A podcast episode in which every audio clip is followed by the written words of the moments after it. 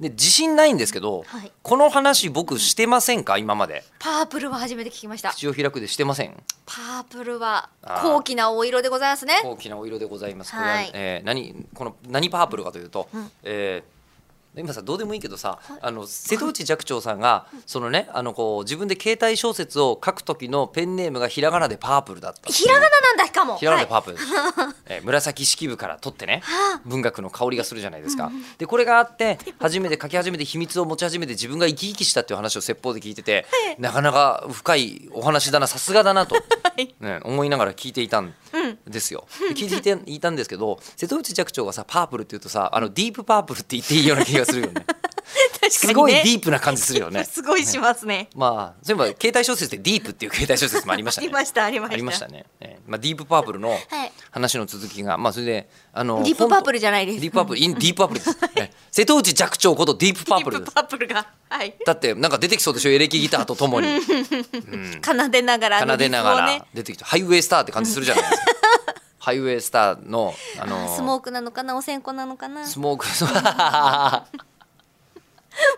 あー確かにあのーえっ、とお供えしている水を取り替えて お線香も取り替えるとスモークオンザウォーターですよね。ね。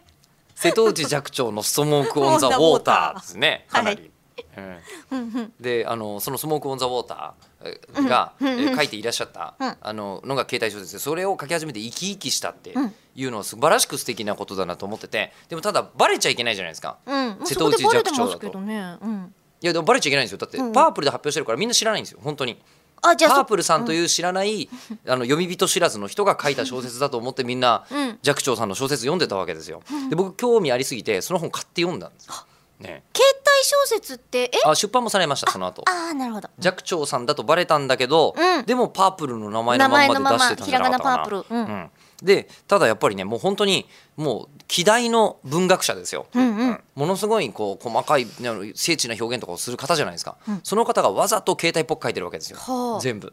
もうそれがすでに面白くて偽装しようとしてんだなと思うのよ。で偽装しようとしてて女の子が出てきてそう女の子がこうあのなんかやっぱりある人とこうアルバイトしてる時に、えーこう出会った人と恋愛に落ちてみたいな、もうもうまんま携帯小説、えーなわけ。で急に殴られて。急に殴られてたかな、それによくもうなんかあの、まあ、こう言っちゃなんですけども寂聴さんもわざと携帯小説書いてるんで、さほどじゃないんですよ、まあそこ狙いですからね。狙いですからね、うん。秘密も。で、うん。ただやっぱり限界も若干あるなと思ったのが、その主人公の17歳の女の子がバイトしてるんですけど、バイトしてるのはうなぎ屋だったんですよね。